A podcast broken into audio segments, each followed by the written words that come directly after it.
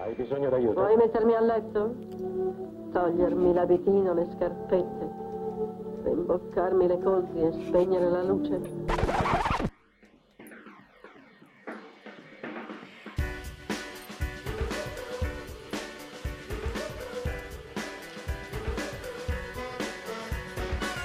Eva contro Eva.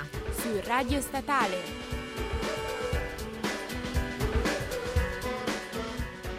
Buonasera a tutti, buonasera a tutti, come sentite sono ritornata, sono Francesca, davanti a me c'è Bianca. E siamo sempre quelle di Eva contro Eva, come ogni mercoledì dalle 17 in onda su Radio Statale. Ciao a tutti, buonasera.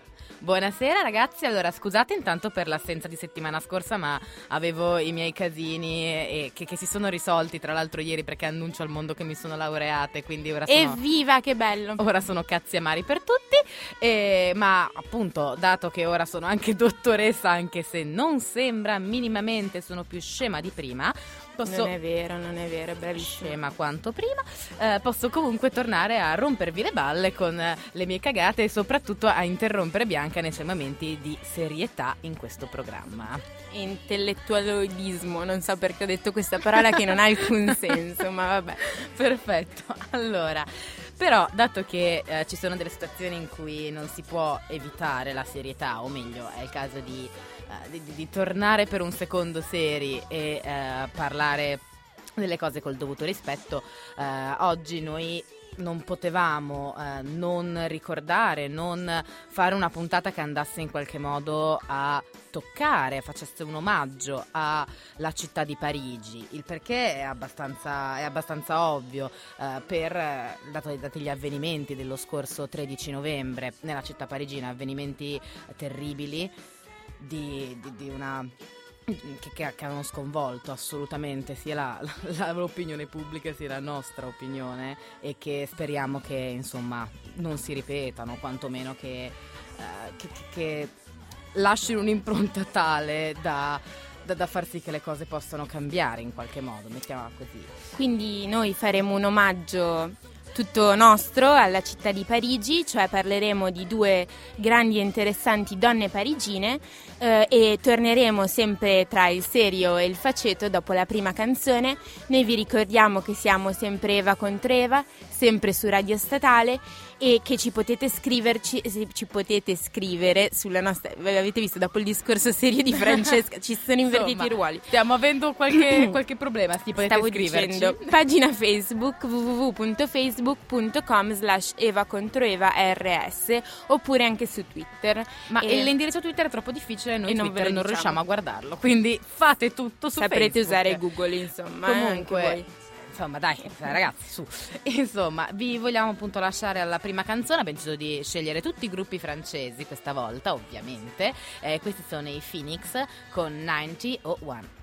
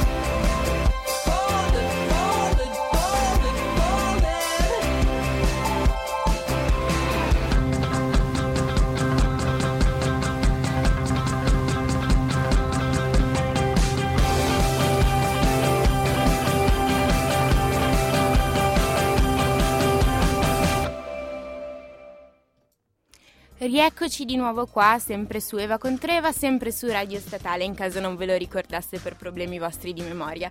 Allora, noi per non essere seri vogliamo dirvi che ci è venuto un attacco di stupidera perché i miei orecchini tintinnavano nel Cioè, microfono. Facevano un casino allucinante, ragazzi. Non avete idea, c'è aperta la sigla. Io sentivo un tipo tin tin tin tin tin e mi sono detta, ma che cazzo abbiamo fatto partire? Poi, tipo, quando ben mi giro e vedo gli orecchini di Bianca, vi giuro che sono morta, morta, stavo malissimo. Comunque adesso abbiamo recuperato una, una qualche dignità per quanto sia possibile recuperare una dignità e appunto torniamo con i nostri argomenti seri. Come ha già introdotto Francesca prima, noi non, cioè, non abbiamo messo la bandiera francese come nostra immagine del profilo di Facebook, non vi diciamo di pregare per Parigi, però comunque pensiamo non vi che... diciamo cosa dovete o non dovete fare in questa situazione, soprattutto, che è una cosa che.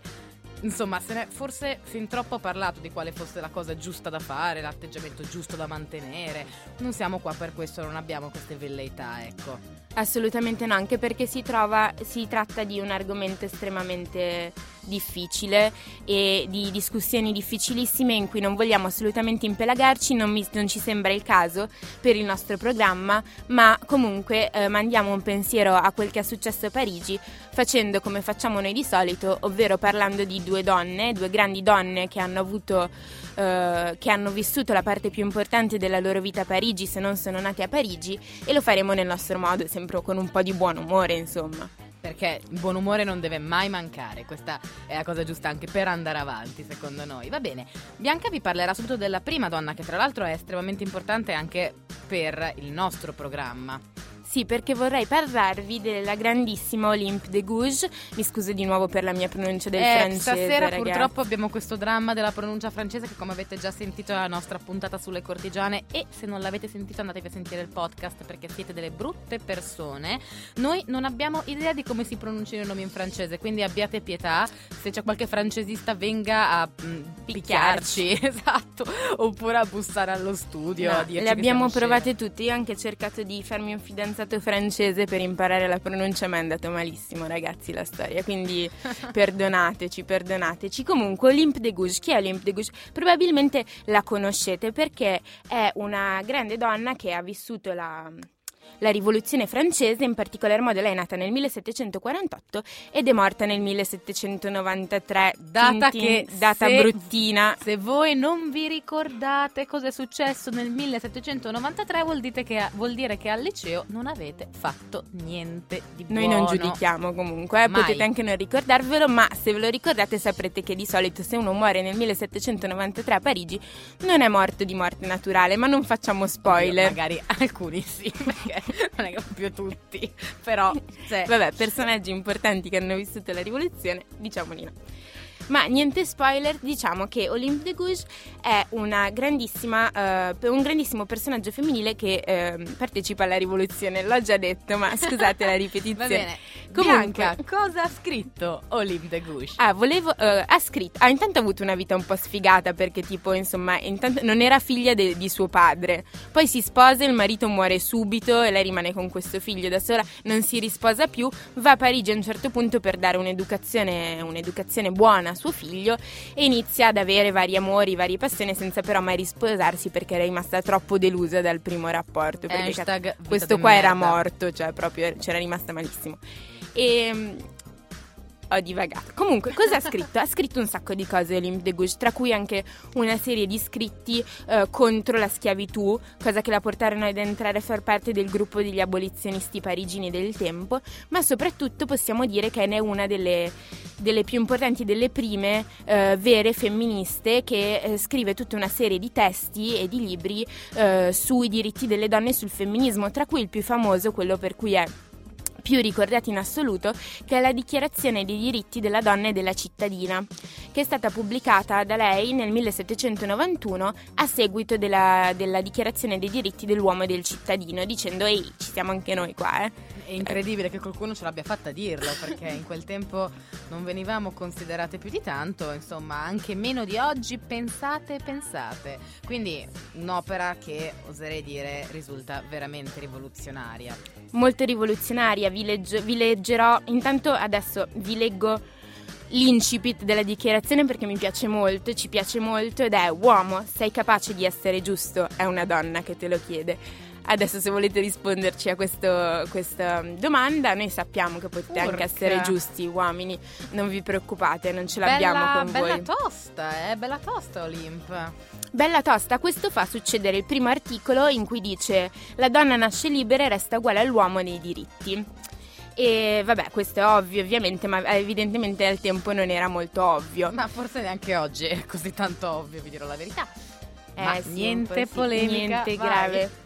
E comunque, ehm, e comunque cosa le succede? Scrive questa interessantissima dichiarazione, tra cui tra l'altro um, uno degli articoli ehm, ha un valore un po' infasto per quello che sarà poi il suo futuro, ovvero uno degli articoli, l'undicesimo se non sbaglio, recita la donna ha il diritto di salire sul patibolo e la dovrà anche avere il diritto di salire sulla tribuna. Sappiamo che lei alla fine è salita sul patibolo ma non sulla tribuna. Eh, vabbè, però insomma ci ha provato, dai. Però no, ci ha provato, insomma, È di- un messaggio che mi sembra decisamente tosto e soprattutto un messaggio che mi sembra giusto da, da mandare avanti, soprattutto in quei tempi, è stata coraggiosissima. e continuiamo a mandarlo avanti anche adesso. Questo programma, vi ricordiamo, eh, per quanto possa essere cazzaro, è stato creato e curato anche per questo. Comunque, ehm, un'altra serie di scritti femministi molto interessanti di Olympe de Gouges, che sono meno conosciuti, sono molto interessanti perché vanno a, mm, si rivolgono direttamente alle donne e eh, parlano di solidarietà femminile, nel senso che vanno a dire alle donne: Ehi, guardate che cioè, se gli uomini ci maltrattano così tanto, forse anche perché noi siamo così separate tra, tra di noi.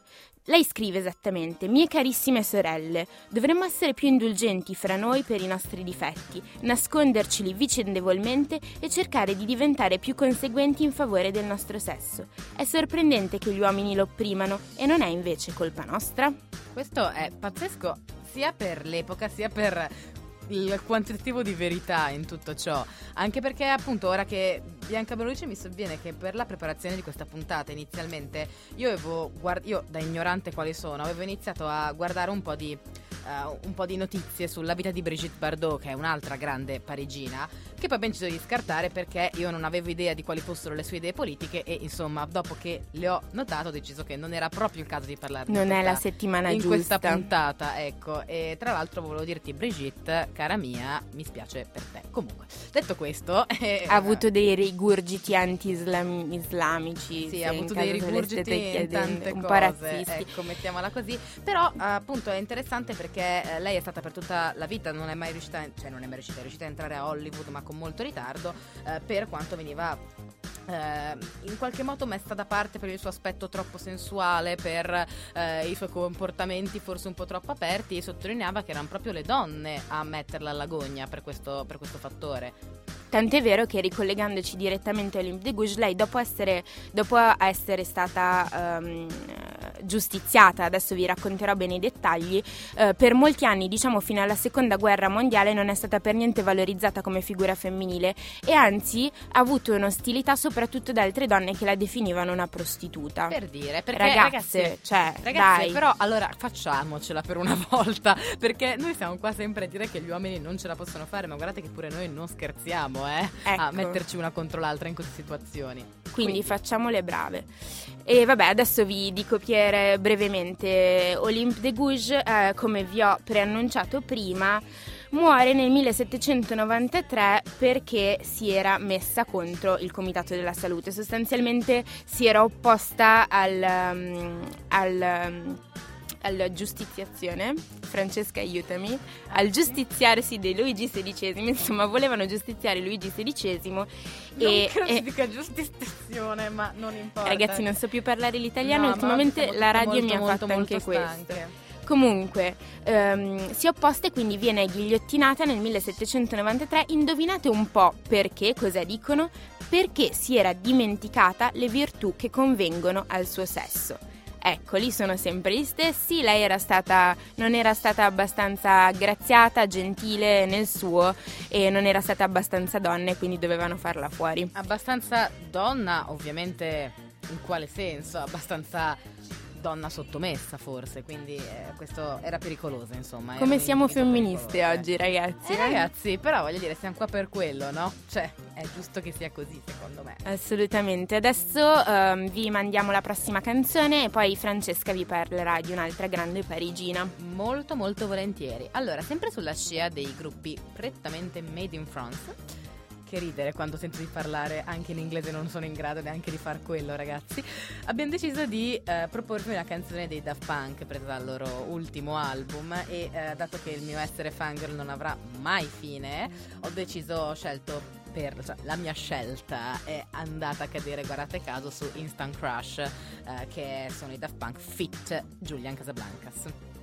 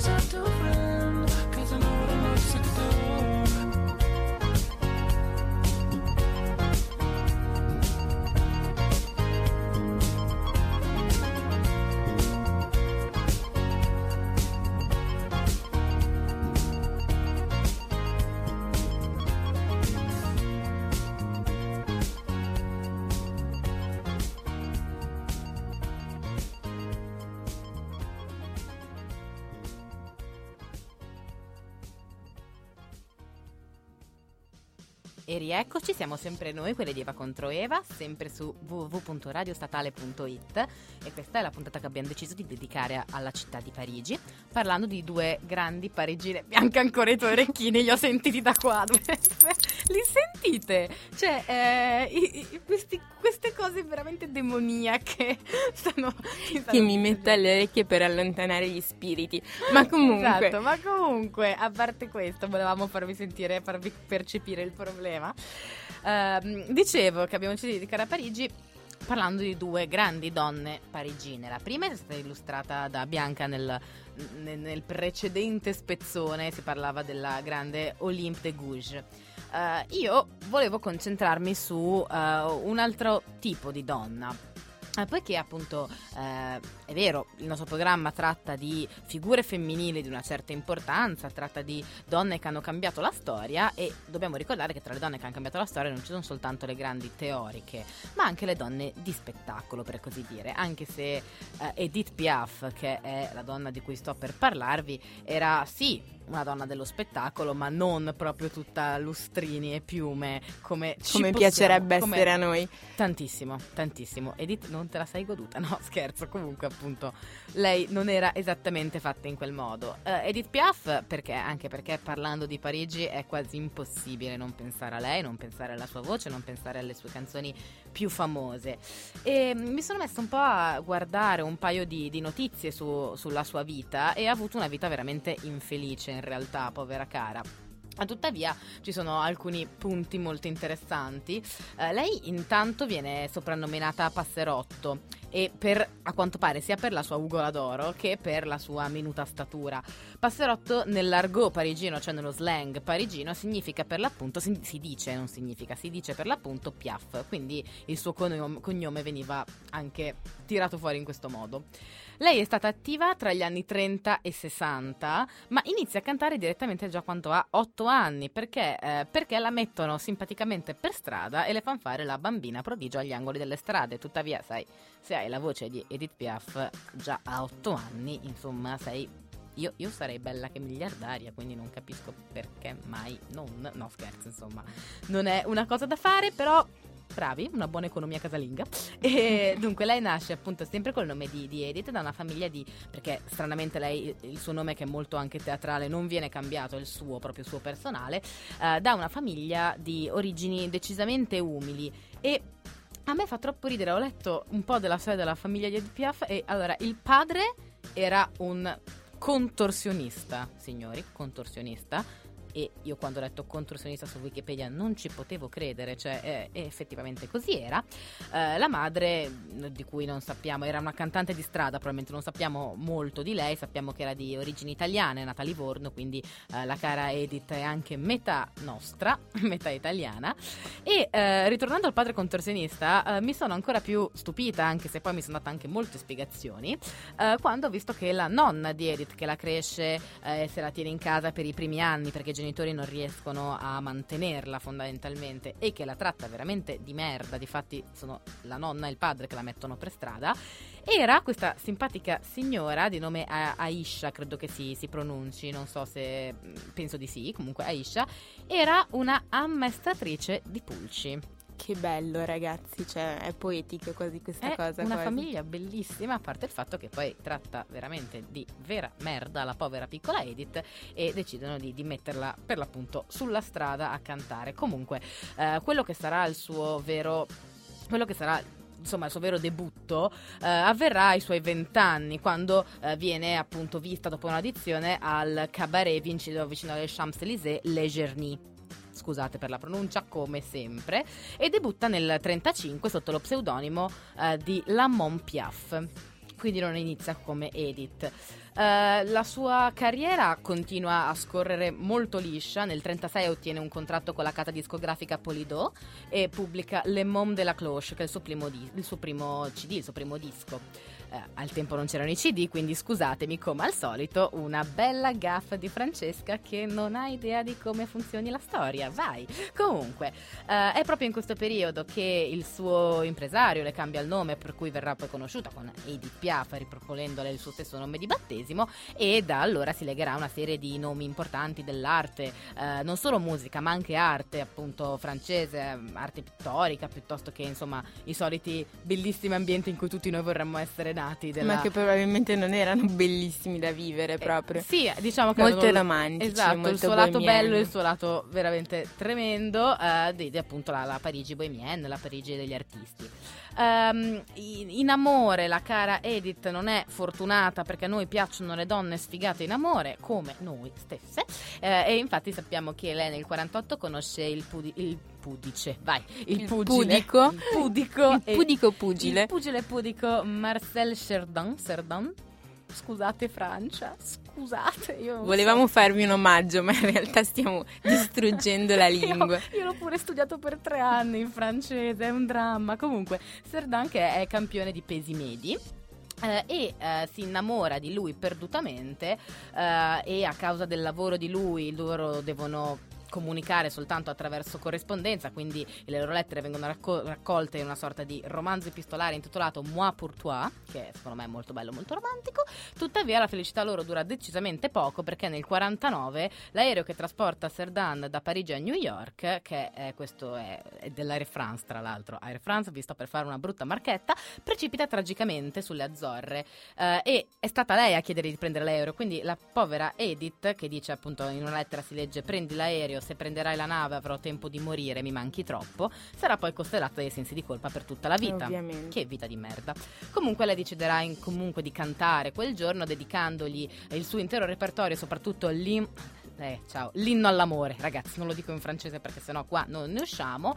E quanto pare lei inizia a cantare dedicando eh, questa canzone dice- dicendo questa sera canto per Marcel solo per lui e poi sverrà sul palco. Questa mm, scena è anche ripresa, questa scena è anche ripresa appunto nel film eh, su, su Edith Piaf del 2007 mi pare, quello per cui vinse eh, l'Oscar Marion Cotillard, un'altra donna di Parigi molto importante eh, e appunto ricordiamo che eh, lei la, la scena che viene proiettata è proprio quella in cui lei sviene sul palco dopo in quel caso eh, sbagliano un po' la, la- dopo che, che lei eh, canta mi sono un po' incartata dopo che lei canta sul palco la Via Rose che in realtà non era una canzone cantata quella sera o meglio non era quella dedicata a lui eh, noi vogliamo proprio mettere come terza e ultima canzone prima dell'artista emergente proprio la Via Rose che fu scritta nel 45 eh, proprio durante la guerra per dare un messaggio di forse ingenuo ottimismo. Quindi questa è Edith Piaf con la Via Rose. E vogliamo dedicarla, eh, visto che sappiamo che è una delle nostre fedeli ascoltatrici ed è a Parigi in questo momento, ad Aura. Ciao, Ciao, Aura, Aura. ci manchi, ti Ti vogliamo, vogliamo bene.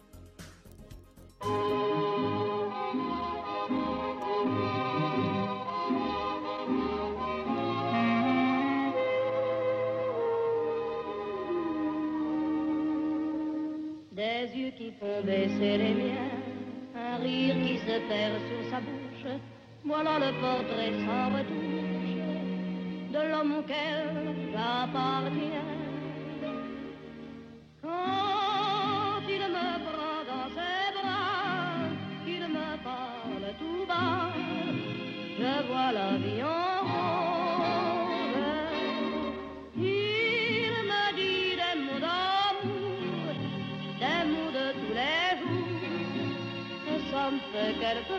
Oh.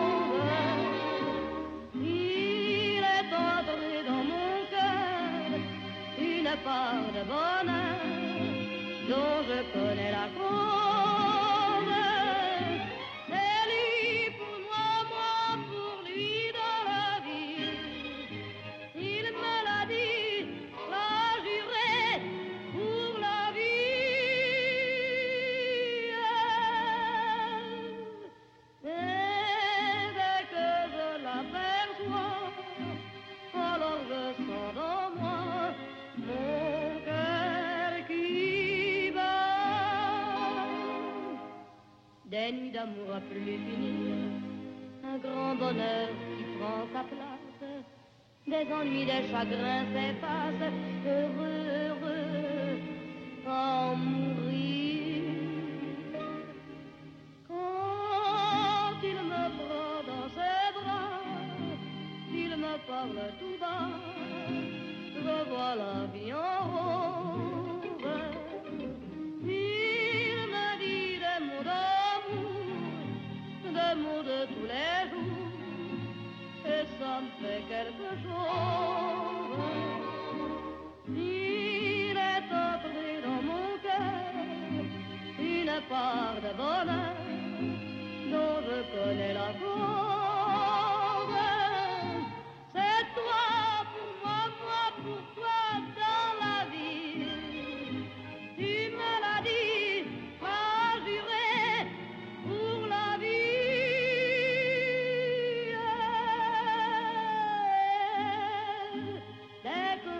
je t'aperçois, alors je sens dans moi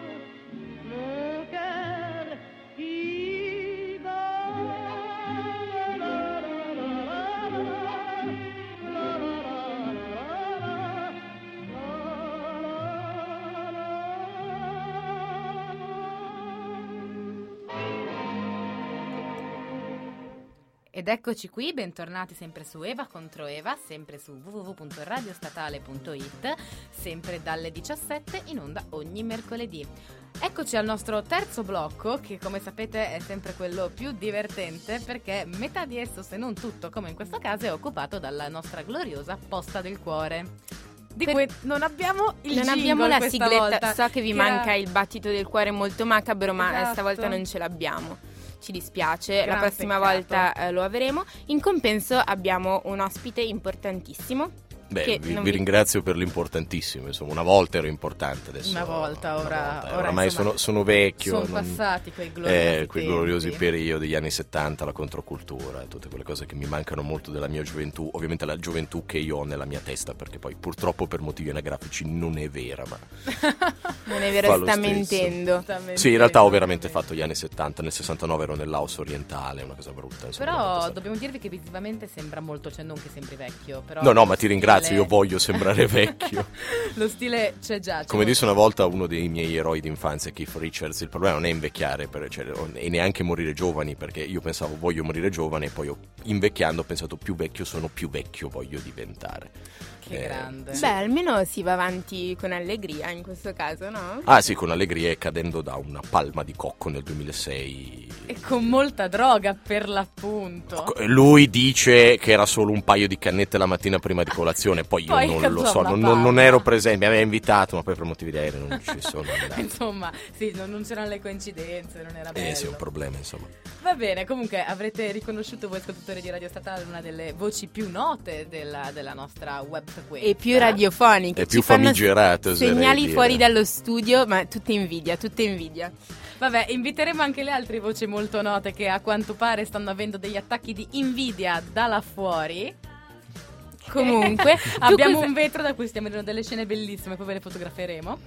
Bene, dicevamo, Cosa ci vuoi parlare? Di cosa ci vuoi parlare alla posta del cuore? No, si parla di posta del cuore, quindi ho pensato di regalarvi questo spaccato della mia vita che coinvolge sia la posta, nel senso che riguarda- la storia riguarda una lettera nella mia vita, diciamo che si è rivelata importante perché mi ha rivelato un sacco di cose, il che si unisce anche all'altra mia passione che è quella insomma che porto avanti facendo il mio programma sul casi di cronaca e quelle E cose lì anche che oggi c'è. l'anonimato è andato a farsi Eh sì, vabbè, no, vabbè, ma non, non avevamo non- chiesto prima all'ospite No, ma io perché- sono. Eh, lo so, me, me l'avete chiesto, ma io sono per la radio Verité, tu senza. Esatto, insomma. no, ma anche perché sennò Bianca ti avrebbe sputtanato comunque nel giro di 5 minuti.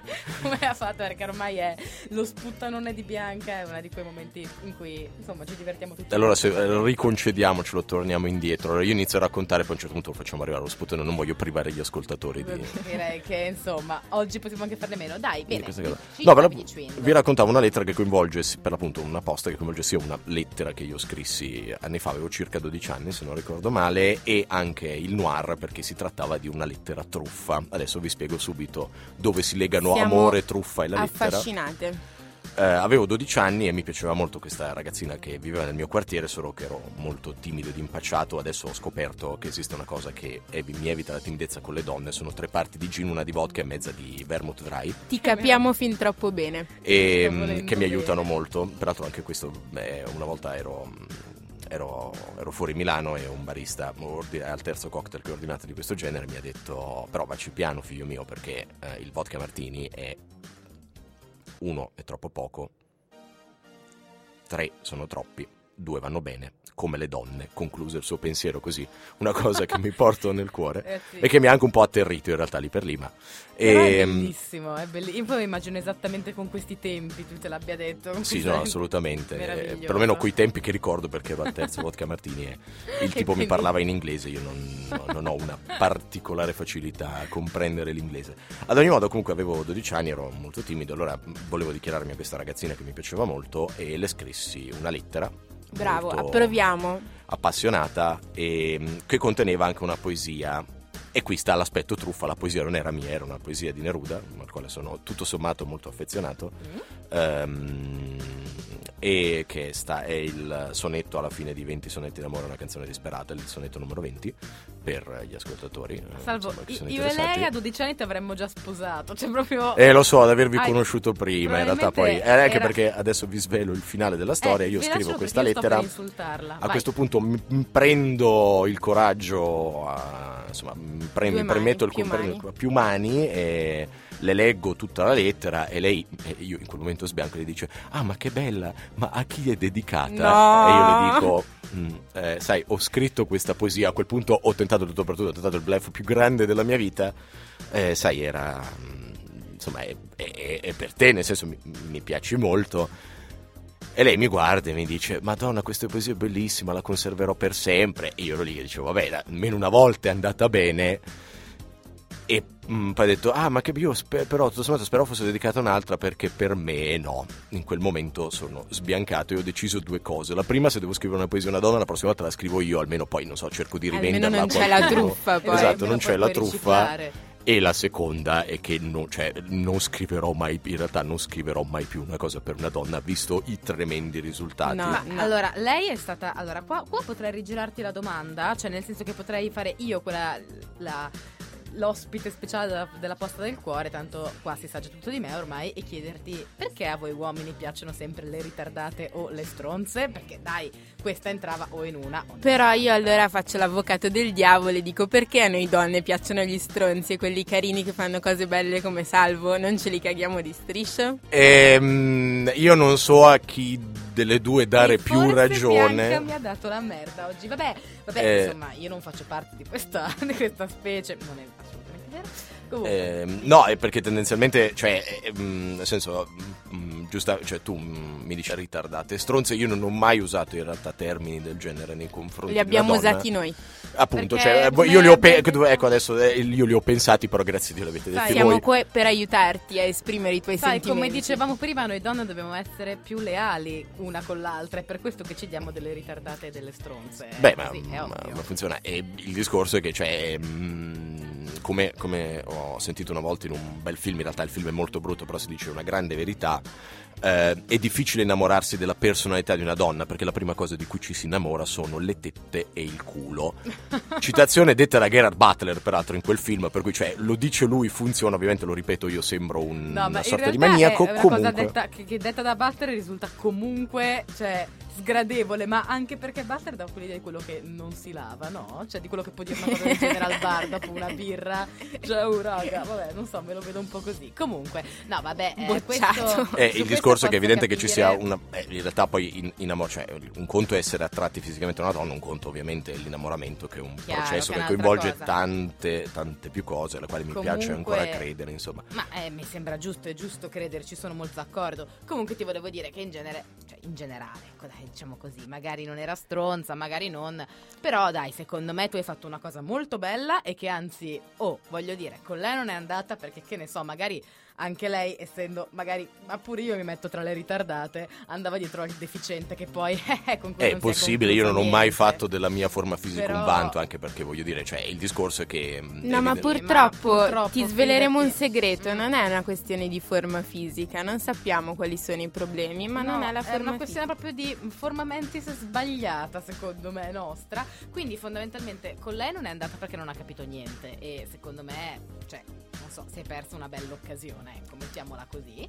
E, e però è una cosa che Continua a farla. continua a farlo perché apprezzeremmo molto, insomma. Me ci sono Soprattutto molte se vieni a lì fuori. raccontarcelo tutte le volte. Esatto. Ah, No, beh, no, se volete posso, che- allora, posso- No. se, se avrò, se avrò- se avrò il piacere di farmi rinvitare da voi la prossima volta scriverò una lettera e la indirizzerò a un'ascoltatrice, lo farò in diretta magari. Bellissimo. Sarebbe bellissimo. No, comunque ti possiamo dire Per poi ricevere un sms con scritto Ah ma che bello però speravo fosse dedicata a un'altra Ma Perché dai, io ma invece no. per me ma no no, ma no, ma no, ma io guarda, ti assicuro che secondo me io non sono non sarò un genio, non sarò quel che, ma là fuori è pieno di donne che anzi a ricevere una lettera con una poesia di Pablo Neruda sarebbero lì a far la fila, invece solitamente soltanto o i belle tette. Bisogna solo trovarle. Bisogna non solo è così trovarle. facile.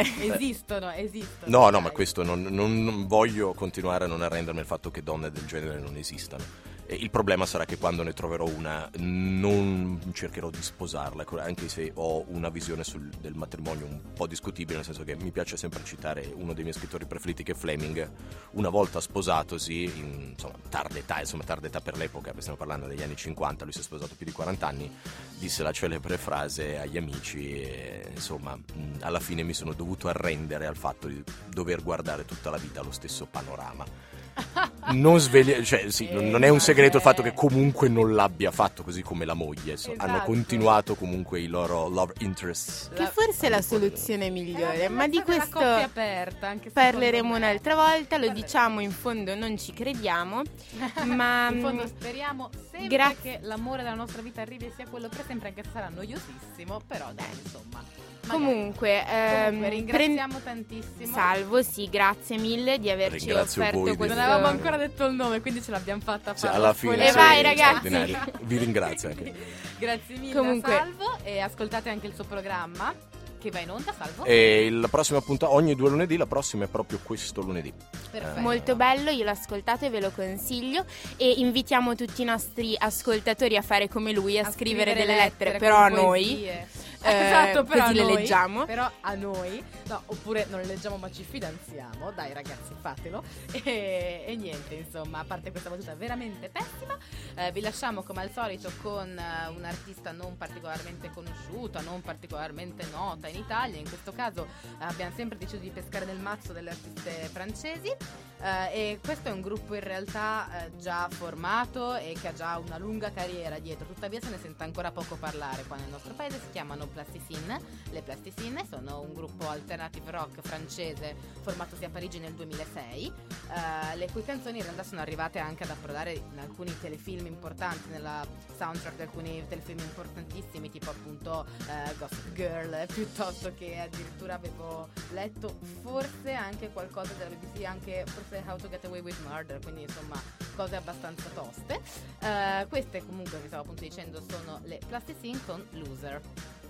Noi vi salutiamo e vi aspettiamo sempre mercoledì prossimo, sempre alle 17, per la prossima puntata di Eva contro Eva. Quindi buona serata, un bacione a tutti e ascoltateci.